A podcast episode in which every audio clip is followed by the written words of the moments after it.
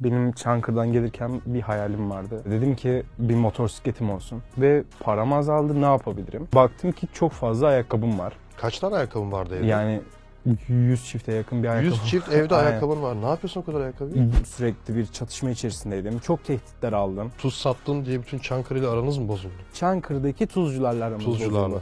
Ve adamın tek dediğini size söyleyeyim. Abi vallahi billahi 1 lira kazanıyor. Yalan. Yalan tabii ki de, böyle bir şey yok. Ben ne yapabilirim? Çankırlıyım. Ve Çankır'da ne var? Çankırlı'nın her zaman bir laf vardı. Tuzu, tozu, kızı. Tuz var. Tuzu var yani. Tuzunu anca satabilirim. Kargo fiyatlarının artışı. Bittik ya. Ya bu en son artış zaten 30 lira 38 kuruş. Yazık yani hani bize. Kırık mı? Kırık olarak fotoğraf çekin. Deyin ki hani Trendyol'a, ya bu ürün bana kırık gelmişti. Aminna. Ödeyeyim. Sorun yok. Benim sıkıntım keyfi iadeler. Adam diyor ki kedim öldü. 24 tane motorum oldu. 24 tane motor 24 var. 24 tane motorum oldu. Yapabileceğim hiçbir şey yok. Amaç ne peki 24 motor? Satmak mı o da? Şu an kar ediyorum. Ben işte 2 hafta önce almış olduğum motor geçen hafta karlandı 10 milyardan. Her yerden parayı vurmaya çalışıyorum. Her yerden. Ne yapabilirim? Yapabilecek bir şey yok. İstifade Ettiren Fikirler'de bugünkü konuğumun çok ilginç bir e-ticarete giriş hikayesi var. Kendisi evdeki fazla ayakkabıları satarak ticaret yapmaya başlıyor. Bir yıl içerisinde de pazar yerlerine satış yapmaya başlıyor ve şu anda da Türkiye'de Trendyol üzerinde aylık 1,5 milyon TL ciroya ulaşmış durumda. İlginç bir hikaye, çok merak ediyorum. Hoş geldin öncelikle Kaan. Hoş bulduk. Önce seni bir tanıyalım. Kaan kimdir? Ben Medipol Üniversitesi'nde okuyan, Çankır'la buraya okumak için gelme hayalleri kuran bir insandım. Medipol'de inşaat mühendisi ve mimarlık okuyorum. Ancak bu serüvende daha sonrasında bu pandemi başlangıcı olduğundan dolayı tabii evde hepimiz kaldık. Ve burada artık benim Çankır'dan gelirken bir hayalim vardı. Dedim ki bir motosikletim olsun. Ve bu motosiklet parası olarak da 18.000-19.000 civarında bir parayla gelmiştim Çankır'dan buraya. Baktığımda 18-19.000-12.000 liraya vesaire düştü. Daha sonra dedim ki ben hani motosiklet almam lazım ve param azaldı, ne yapabilirim? Ve baktım ki çok fazla ayakkabım var. Ve aslında bu paramın çoğunu da ayakkabıda harcıyorum. Kaç tane ayakkabım vardı evde? Yani 100 çifte yakın bir ayakkabım. 100 çift evde ayakkabın var. Ne yapıyorsun o kadar ayakkabıyı? Şey vardır ya, bir koleksiyon gibi düşünün. Hani mesela yurt dışındaki ayakkabılar alırsınız, ne bileyim işte. Yani farklı farklı şey, Nike modelleri olsun, botlar olsun, Harley'ler vesaire vesaire. Bu ayakkabıların hepsine sahiptim. Aslında hepsini de giymiyordum. Ne yalan söyleyeyim. Sadece sahiplik duygusu güzel bir şeydi yani, öyle söyleyeyim ben size. Sonra gittin onları ikinci el platformlarına sattın. Aynen. Sonrasında dolap, hatta önce Moda Cruise ve Garderobe uygulamasına girdim. Hı hı. Bu Moda Cruise ve Garderobe uygulamasında bayağı bir güzel satışlar yapıyordum. Ve elimdeki ayakkabılar bitince artık Beyazıt'a gitmeye başladım. Beyazıt'ta ayakkabıcılar var, bilirsiniz. Bu imitasyon ayakkabı satanlar. İmitasyon ayakkabıcılara gittim. İmitasyon ayakkabı almaya başladım ve bundan sonraki süreçte artık imitasyon ayakkabı satmaya başladım. Ve günde ortam olarak bu platformlarda 30, 40, 50 civarında kargo çıkarıyordum. Yani aslında benim girdiğim sene gerçekten bu Garderobe ve Moda Cruise'da uçuk rakamlar. 30-40 kargo günde bir tane dolabın çıkarması. Öyle. Ama imitasyon hepsi sonuçta. İmitasyon aynen, tabii ki de. Bunun dışında paramı kazandıkça daha fazla mal almaya başladım. Ama hala ben Moda Cruise ve Garderobe'dayım. Daha sonra dolaba girdim. Orada da satışa başladım. PTT'ye veriyordum kargoları. PTT almıyordu da. Her gün böyle taşıyordum. İmitasyon diye mi almıyordu? Yok, hayır. Gelip de evimden almıyordu. Hatta şöyle söyleyebilirim. Ne kadar zorlandığımı burada söyleyeyim. Yani ben bu işe başladığımda Beyazıt'tan ayakkabıları Kavacığa doğru getirirken 4 tane koli sağ tarafa güzelce bantladım. 4 tane koli de sol tarafa. Ayakkabı kutularının da ağırlıklarını tahmin edersiniz. Hani onlarla beraber önce tramvay, daha sonrasında Kabataş'ta inip Kabataş'tan Beşiktaş'a otobüs, Beşiktaş'tan da Levent'e, Levent'ten de tekrar Kavacığa. Yani bunların hepsi bir aslında zorluklarla gelme çabam olmuş oldu. Ama şu an çok mutluyum işte. Sonra PTT'nin müdürü kendisi dedi ki, ya dedi Kaan, neden dedi Trendyol'a başlamıyorsun dedi. Hepsiburada'ya başlamıyorsun dedi. Ben dedim ki abi hani şirketim yok. Hiçbir şeyim yok. Ya dedi çok kolay. Git dedi kurdur dedi. Tamam dedim. Orada bir saatçi abi vardı, saat satan. Instagram üzerinden ona ulaştım. Dedim abi böyle böyle ben bir şirket kurmak istiyorum. Nasıl yapabilirim? Dedi benim muhasebeci kurar. O gün şartlarında 450 lira civarında bir şirket kurdum. Daha sonra hatta aylık 150 lirada bir muhasebe ücreti vardı. Dedim ki bunu nasıl ödeyeceğim? Ya 150 lira ne ki? Şu an ki şeyimize göre hiçbir şey değil. Ancak 150 lira bile ödememe korkusu var bende. Daha sonra birkaç ay boyunca şirket öyle kaldı. Hatta muhasebe ücretini bir iki ay ödeyemedim. Yalan yok. Daha sonra Hepsiburada'ya girdim. Hepsiburada'ya girdikten sonra tabii ben bu platformlarda ne satacağım? Çankırlıyım ve Çankırı'nın neyi meşhur? Tuzu meşhur. Tuz ve tuz lambası aklıma geldi. Bildiğimiz tuz değil mi? Bildiğimiz Çankırı tuzu. Bunları satmaya başladım. Aslında satmaya başlamadım. Ben direkt koydum sayfaya ve dedim ki baba bana bu kadar tuz lazım. Sana bir kod atacağım. Sana zahmet olmazsa kargoya ver. Dedi ne oğlum ne kodu dedi. O zaman da babam emekli olmuş. Adam bir şaşırdı falan. Neyse gitti arabayla aldı. Gönderdim tuzları falan. Akşam beni aradılar. Dediler oğlum hani bu neyin nesi? Kime gönderdik biz bu tuzları? Parası ne alaka anlamadık biz şimdi. Dedim ki baba ben bir işe girdim. Bu e-ticarete girdim.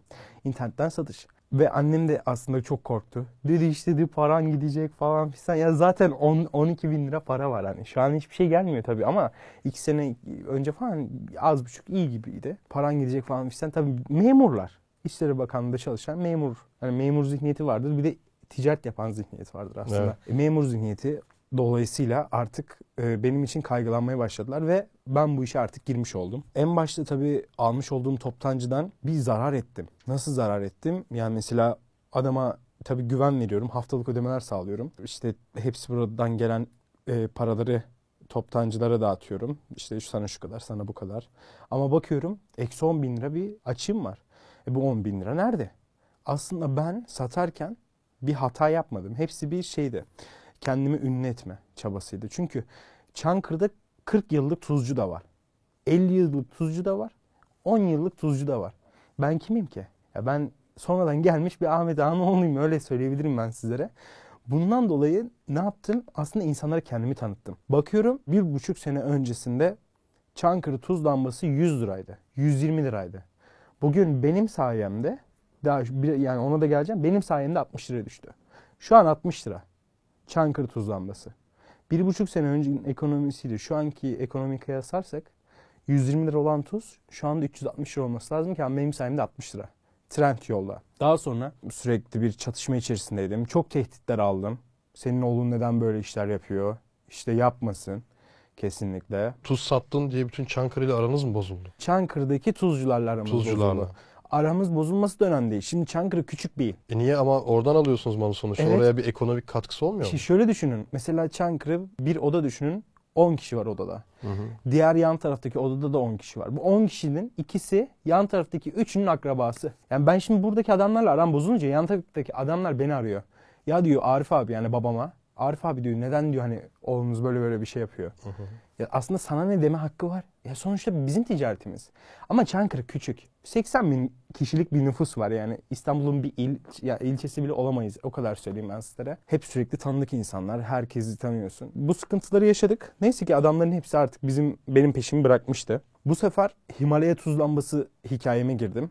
Himalaya tuz lambası satıyordum ve Himalaya tuz lambasını araştırdığımda da gerçekten Çankırı tuz lambasının çok daha iyi olduğunu gördüm. Ne farkı var Himalaya tuzuyla? Mineral olarak çok daha zengin. Mesela Çankırı tuz lambasında, Çankırı tuzunda 84 mineral olduğu söyleniyor. O lambada mineralin çok önemi var mı ya? Lambada mineralin önemi var çünkü lamba ısındıkça, ampul takıyoruz biz bunun içerisine, lamba ısındıkça dışarıya enerji veriyor.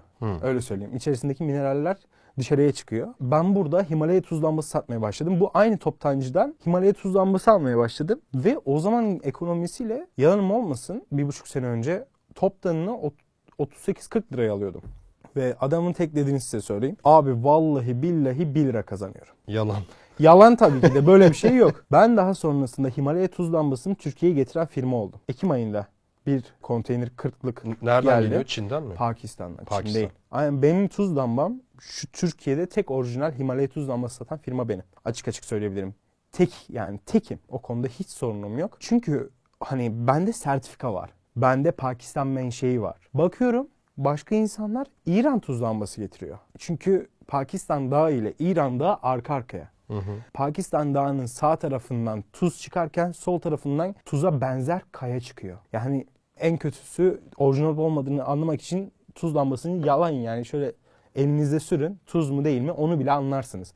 benimki tuz. Ama getiren birkaç tane firma var. Hatta Çankır'da bu firmalarda. Çok şikayetçiyim. Hatta birkaç merciye şikayet etmeyi de düşünüyorum. Çünkü sağlık bakımından geliyor bu tuzlar. Hani kimsenin sağlığı oynayamazsın. İnsanlar bana şunu yazıyor. Diyor ki ya diyor bebeğim diyor bronşit diyor. Bebeğim diyor nefes darlığı var diyor. Ya gerçekten benim getirdiğim tuzlanması işe yarıyor. Bakın hani alın evinizde ne bileyim ya da ofisinizde dursun. Uyurken takın prize. Gerçekten sabahleyin çok daha güzel bir şekilde kalkarsınız. Bunu ben hani böyle doğal taşçı ablalarımız vardır. Öyle söylemiyorum.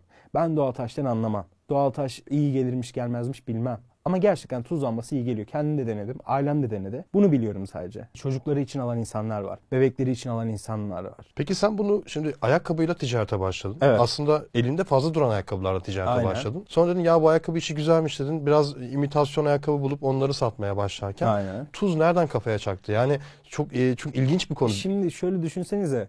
Ben imitasyon ayakkabıyı Hepsiburada satamam ki. Evet. Aslında satarsın. Ama belli bir süre satarsın. Tabii. Daha sonrasında patlarsın. Kesinlikle. Ben ne yapabilirim? Ondan dolayı Çankırlıyım. Ve Çankır'da ne var? Bizde ne meşhurdur? Çankırlı'nın her zaman bir laf vardı. Tuzlu tozu kızı. Tuz var. Tuzlu var yani. Tuzunu anca satabilirim. Peki Çankırlılar şimdi alınmıyor mu tuzcular? Ya adam Çankırı tuzu diye çıktı yola. Şimdi Pakistan tuzunu satıyor. Çankırı'yı boşladı. Anlayabilirler. Ben de sizlere buradan bir itirafta bulunayım isterseniz. Çankırı tuzu olarak satılan Trendyol'da şu an ben sistemden çıktım. Çankırı tuzundan artık çıktım. Hiçbiri Çankırı tuzu değildir. Hepsi Kırşehir ve İran tuzudur. Ve ben çıktıktan sonra fiyatlarını 125 lira yaptılar. Ben yurt dışından, Pakistan'dan tuz lambası getiriyorum. Himalaya tuz lambası Trendyol'da 92.99. Getirdiğim tuz lambası menşei Pakistan. Deniz aşırı geliyor. Karımı düşünün. Adamlar Kırşehir'den ya da İran'dan getirdikleri Çankırı tuzu adı altında satılan, kilosu 10 kuruşa mal ettiği, büyük kütlelerle çekişle kırarak lamba yaptı ve Çankır tuzu diye sattığı ürünler 125 lira oldu. Şu an bakıyorum mesela şifai Çankırı kaya tuzu diyor 125 lira. Asma Çankırı kaya tuzu 140 lira. Fiyatlar o civarda geziyor. Çok fazla ürün de yok bu arada. Himalaya tuzlanması yazarsanız Himalaya tuzlanmaları. Aynen şu anda. Sizin Trendyol'da var mı mağazanız? Tabii Trendyol'da mağazalarımız var. Yani Himalaya tuzlanması olarak aratırlarsa görebilirler. İste sana gelsin. Doya doya alışveriş gibi mağazalarımız mevcuttur. En başta çıkan ilana bakın. Doğal yaşam ürünleri diyor. Aynen mesela. Bu sizinki mi? Evet. 92.49. 92.49. Yan tarafında en uygunlar bizimki. Ha, bu doya doya alışveriş. Aynen. Sizinki 92. O zaman insanlar burada fiyatından dolayı tercih ediyor. Bir de Himalaya olması. Hayır fiyatından dolayı değil. Ben aç gözlü olsam 140 lira yaparım bu ürünü. Ben yurt dışından getiriyorum. Ben deniz aşırı getiriyorum. Sizler kendiniz biliyorsunuz. Hı hı. Bu ürünler yurt dışından gelirken nasıl sıkıntılarla geliyor. Pakistan'dan gelirken deniz ulaşımına konteyner parası veriyorum. Konteynerler biliyorsunuz ki tükendi belli bir süre boyunca. Şu anda benim konteyner yurt dışından Pakistan'dan getirmem $7.500. Pakistan şurası gibi gözüküyor ama bana $7.500'a geliyor. Ürün o kadar para değil. Peki şimdi gümrükte sorun olmuyor mu? Yani bu tuz ürünü olduğu için yani gıda aslında evet, baktığınız zaman. Burada Tarım Bakanlığı ile alakalı sertifikasyon vesaire. Her şeyim var. Var değil mi hepsi? Her şeyim var. İşte ondan kaçan insanlar da İran'dan tırla sokuyorlar ülkeye. Peki bunu mesela bu videoyu izledik kişi dedi ki ya ben de getireyim şu tuz lambasını Pakistan'dan gideyim. Alibaba.com'da araştırayım ya da Çin'den bulayım dedi. Çin'den getireyim dedi ki Çin biraz daha kolay aslında. Alibaba.com üzerinden. Çin'de çıkmıyor ama evet Çinliler de sonuçta Pakistan'dan alıyor. Tabii bir şekilde yapıyorlar. Yani lambayı yapması sonuçta. Evet. Orada ham maddeyi Pakistan'dan alsın. İran artık nereden alıyorsa alsın. Çin'de üretsin lambayı yapsın. Muhtemelen daha ucuz alır. Tabii kalite olarak nasıl olur onu bilemiyorum ama sonuç olarak o malı Türkiye'ye sokması için ne gibi sertifikasyonlara ihtiyacı var? Orijinal bir kere zaten Pakistan'daki kökü topu 2 tane firma var. Ve bu 2 firmanın birisi bana veriyor. Diğeri de şu anda ithalatı yeni bırakan bir adama veriyor. Onun dışında sertifikası olan hiçbir kimse yok Pakistan'da. Ya o zaman sadece sizin tekiniz oldu yani. Aynen öyle. Tekim yani. Türkiye'de tekim. Süper. Peki ben şimdi bir yandan mağazaya bakıyorum. Burada elektrikli kedi tuvaleti, portatif kamp masası, kaydırmaz çocuk taburesi gibi böyle çok aslında ürünle çok alakası olmayan bambaşka kategori ürünler de var. Bunlar nasıl ilerliyor? Şöyle oldu.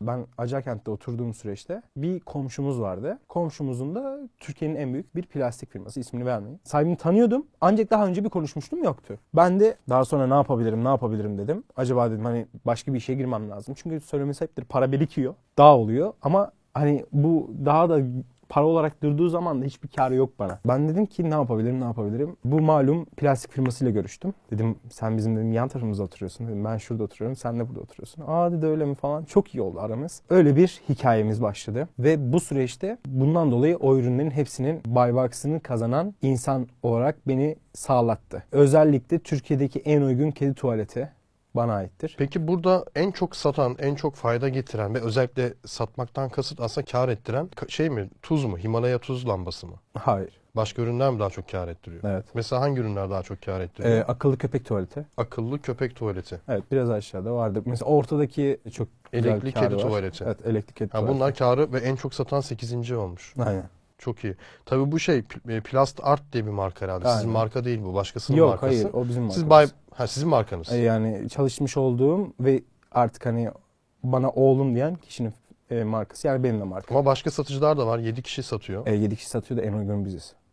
Ama marka sizin marka. Babamla aynı kefeye koyduğum, sevdiğim bir abimin markası. O dağıtmış toptan olarak ya satıyor. Üretici ya. Tanışmış olduğum evet. Plastik firmasının alt markalarından birisi. Tamam. Ve bana da satmam için elinden gelen desteği ardına koymuyor. Daha mesela 2 hafta önce Çankırı'ya 3 tane tır gönderdi. Ve benden para almadı. Peki çok samimi bir şey soracağım. Şimdi Trendyol, Hepsiburada. Hani burada tabii taraf tutmuyoruz. Herhangi bir pazar yeri. Pazar yerlerinin komisyonları, kargolar, kargo bedellerinin yüksek oluşu. Evet şu an çok yükseldi. Tabii iadelerin satıcıya yine, keyfi iadelerin satıcıya yansıyor olması. Evet, evet. Şimdi bu gibi durumlarda karlılık tabii ki gittikçe aşağı doğru düşüyor. Normalde bir ürünü 20 liraya mal ediyorsan, 50 liraya satsan bile para kazanamıyorsun. Daha da pahalıya satman gerekiyor. Şimdi böyle alsat yapılan ürünlerde ki bu Plast Art şu an izleyenler de ekranda görüyor. Buna benzer ürünlerde, alsat yaptığın ürünlerde bu karlılığı nasıl dengeliyorsun? Ne yapıyorsun?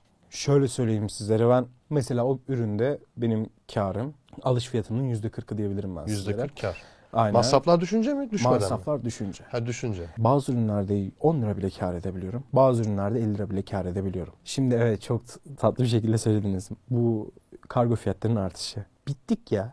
Ya bu en son artış zaten 30 lira 38 kuruş. Yazık yani hani bize. Gerçekten bize yazık.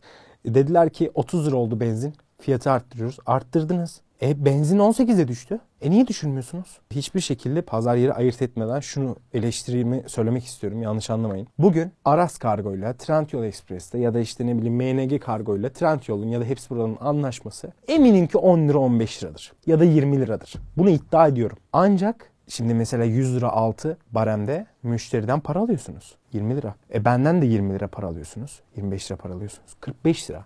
Ya bari oradan kar etmeyin. Evet. Gerçekten. Yanlış anlamayın. Bu bir küçük anladım. Bir eleştirimdir. Bu en çok yapılan şikayet zaten. Heh, bir yapmayın. İadeler, bir de evet. Bu kargo ücretleri. Bakın yürürlüğe girdi. Yürürlüğe girdiği halde neden Trendyol uygulamıyor bunu? Bu Instagram sayfaları biliyorsunuz ki keyfi kargolarda artık diyor ki kardeşim diyor bunun ücretini sen ödeyeceksin diyor. Çünkü resmi gazetede yayınlandı diyor. Trendyol neden yapmıyor? Yani şimdi onu tabi bilemeyiz neden yapıyor, neden yapmıyor. Fotoğraf ama... çekin. Evet. Kırık mı? Kırık olarak fotoğraf çekin. Deyin ki hani Trendyol'a ya bu ürün bana kırık gelmiştir. Aminna. Ödeyeyim. Sorun yok. Benim sıkıntım keyfi iadeler. Adam diyor ki kedim öldü. Tamam kediniz öldü de. Yani o zaman yanlış anlamayın da ben bunun kedinizin ölmesiyle 60 lira neden zarar ediyorum? Ya da ne bileyim kedi almaktan vazgeçtim. Ben 60 lira neden zarar ediyorum? Yazık günah yani. Bu. Ve komisyon oranlarına gelecek olursak. Ticaret Bakanlığı yayınladı biliyorsunuz. 5 ile 14 gün arasında ücret ödemesi diye. Trendyol hemen bunu devreye soktu. Teşekkür ederiz. Sağ olun. Ama komisyon oranlarında biraz daha tatlılık yapabilirdiniz. Yani biraz arttı hatta değil mi? Evet arttı. Böyle bir şey olabilir mi? Ya şimdi ben orada şöyle bir şey düşünüyorum. Tabii tek taraflı düşünmemek gerekiyor. Hani bir yandan onların cephesinden de empati yapmaya çalışıyorum. Şimdi artan maliyetler, sürekli zamlanan fiyatlar. Siz içeride hani bir ekosistem kuruyorsunuz ve o ekosisteme satıcı kazandırıyorsunuz ve o ekosisteme bir de müşteri kazandırıyorsunuz. Şimdi satıcı kazandırmak kolay. Sonuçta Türkiye'de birçok üretici var, alsat yapan adam var, birçok firmaya ulaşmak çok zor değil. Ama müşteri kazandırmak işin en maliyetli kısmı. Televizyon reklamları vesaire. O da yasaklandı biliyorsunuz. Tabii onlara da kısıtlamalar getirildi. Şimdi biraz tabii şeyleri de daraldı. Burada maliyetleri karşılamak gerekiyor. Ama tabii şu konuda çok kesinlikle katılıyorum. Hep satıcının üzerine yüklenilmesi de bence çok adaletli değil. Yani ben bütün maliyetleri satıcıdan çıkartacaksam yapacaksam o zaman satıcı nasıl nefes alacak? Ben satıcıyı öldürürsem satıcı nasıl satış yapacak? Bu çok önemli. Şimdi ama cironun da en büyük Trendyol'dan oluyor değil mi? Benim sadece Trendyol hesaplarım var. Açıkçası size söyleyeyim. Sadece Trendyol. Evet, Çiçek sepetinden arıyorlar, hatta Amazon Türkiye'den de aradılar beni. Amazon'a niye satmıyorsunuz Türkiye'de? Amazon Türkiye'den beni çok aradılar. Hatta bilmem ne müdürü numarası vardı. Numaram değiştiği için gitti. Aradı. Kaan Bey dedi, lütfen sizleri de aramızda görmek isteriz. Sadece Amazon'daki sıkıntıyı size söyleyeyim. Şimdi Trendyol bana diyor ki, kardeşim diyor, kargo barem desteği koyuyorum sana. Diyor ki şu kadar da ürün göndersen, bu kadar da ürün göndersen sana aynı para diyor. Çünkü ben dedim ki kardeşim yaparsan gelirim. Trendyol Express'i kullanırım. Yapmazsan da sen bilirsin dedim. Hı hı. Yapabileceğim hiçbir şey yok. Çünkü kurallar benim çerçevemde geçerli. Günde 450, 500, 600 kargoyu veren firma benim. Trendyol Express de yeni kurulmuş. Bana ihtiyacı var. Bu kadar basit. Bu arada beni kazanmak için tabii ki de kargo barem desteği yaptı. Birdesi yaptı bütün ürünlerime. Aslında ben buradan kazanıyorum.